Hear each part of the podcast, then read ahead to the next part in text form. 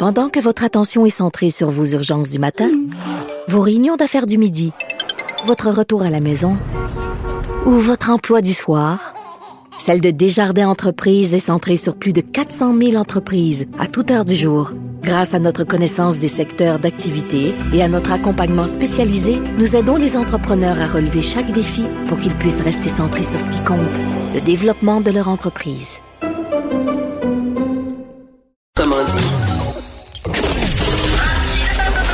Martino, souvent imité, mais jamais égalé. Vous écoutez Martino, Cube, Cube Radio.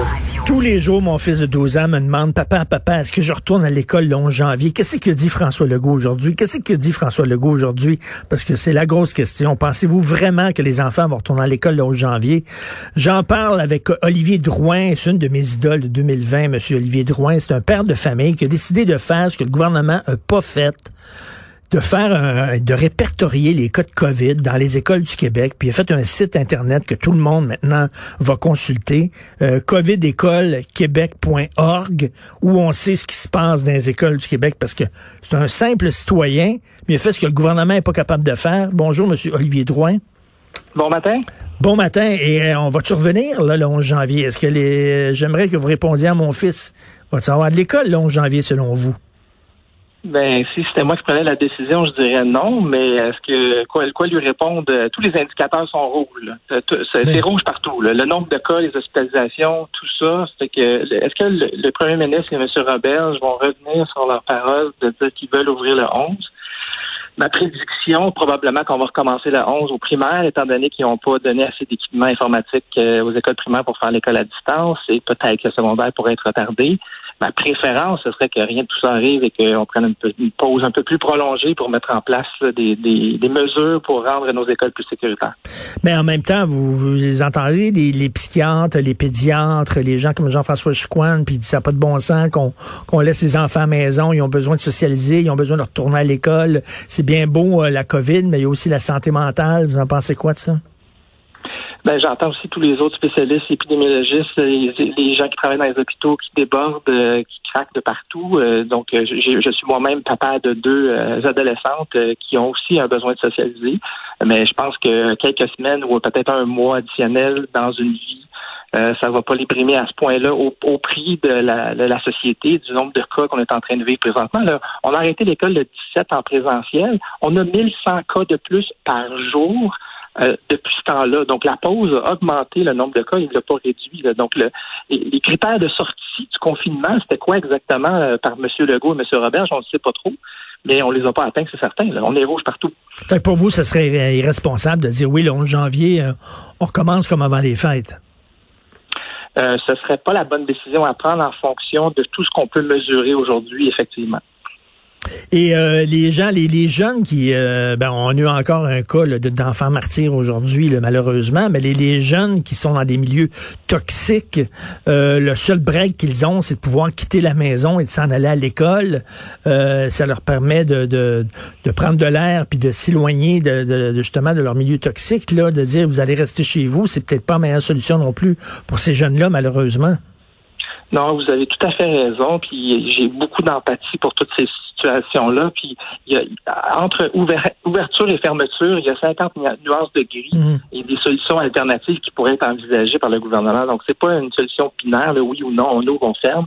Ça devrait être regardé par région, par niveau de risque, par euh, situation, comme vous venez de décrire, de, des enfants à risque. Euh, Qu'est-ce qu'on peut faire pour offrir un service éducatif à nos enfants tout en considérant le risque collectif qu'on est en train de vivre sur la pandémie? Quelle note vous donneriez euh, à notre ministre de l'Éducation? Pour sa gestion de la pandémie dans les écoles? Je lui donnerais pas du tout la note de passage. Je serais, je serais, euh, je lui donnerais peut-être un 5 sur 10. Il y, a, il y a plusieurs facteurs qui aggravants présentement qui sont directement reliés à, à des décisions politiques qui ont été prises depuis le mois d'août, malheureusement. Lesquels? Euh, en partant, la, la- la- la reconnaissance de la transmission du virus par aérosol, Ben qui, oui. qui fait consensus aujourd'hui, vous Ben le voyez oui. dans tous les médias, la lettre de 300 scientifiques et médecins à travers le Canada, ça semble, ça semble un petit facteur, mais c'est un énorme facteur parce que nos écoles, ce sont des milieux fermés, clos. 50% euh, n'ont pas de système de ventilation. Mais ça, on savait tout ça au mois d'août, on savait tout ça au mois de mars, euh, même il y a plusieurs années. Donc, de faire un plan de retour à l'école qui ne considère pas ce, facteur-là et des mesures pour améliorer la situation, je pense que malheureusement, c'est un échec. Un autre échec, c'est d'avoir promis euh, les, équipements informatiques, l'Internet à haute vitesse, tout ça pour les élèves au primaire et au secondaire et de ne pas être en mesure, neuf mois plus tard, d'offrir ce service-là pour donner une école à distance à tout le monde, accessible et disponible à tout le monde.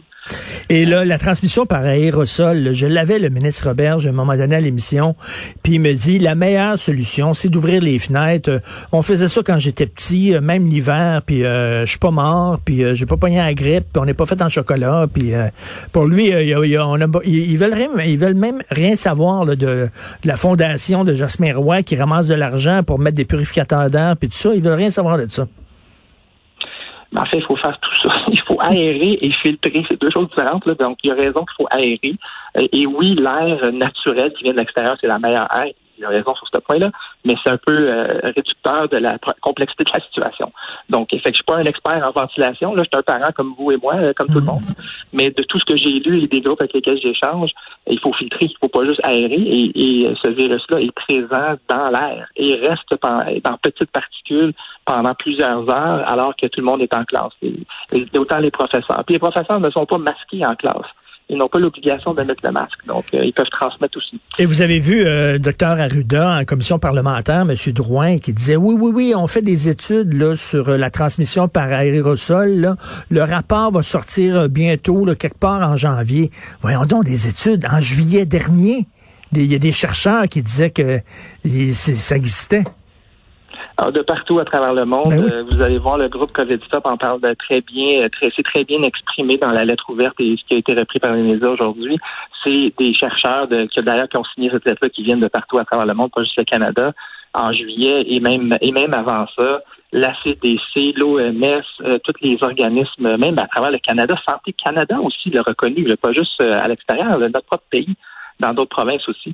Donc, je, je, ne comprends pas un peu cette position de puis du bout des lèvres, je pense que j'ai entendu M. Arruda ou M. Massé dire en commission parlementaire, ben, oui, oui, ça existe les aérosols, mais c'est pas important ou c'est pas un facteur prédominant, alors qu'on entend l'inverse de la communauté scientifique mondiale en ce moment. Il me semble quand on a pris la décision de renvoyer les enfants à l'école, la moindre des choses, c'était de, de voir, là, de, de voir de très près, d'observer de très près les cas de COVID. Mais ça a pris un citoyen comme vous, M. Drouin, pour dire, ben là, je mets l'épaule à la roue, je, je me relève les manches, puis je vais le faire, le maudit site Internet, puis on va pouvoir suivre l'évolution des cas dans les écoles. Incroyable quand même que ça a pris un citoyen ordinaire que le gouvernement n'a pas fait ça. Oui, ben en fait, ce qui est arrivé, c'est que les écoles ont ouvert au mois de mai à l'extérieur de Montréal. Et moi, comme parent, je regardais la situation, je me disais, ben, il y a combien de cas? Est-ce que c'est sécuritaire pour les enfants éventuellement d'aller à l'école? Il n'y avait aucune information. Donc, quand c'est arrivé le temps pour mes enfants ici à Montréal d'aller à l'école euh, au mois d'août, ben, je me suis dit, ben, je vais faire moi-même. Il commençait à avoir certains articles dans les médias qui recensaient des cas à Montréal ou un peu à l'extérieur.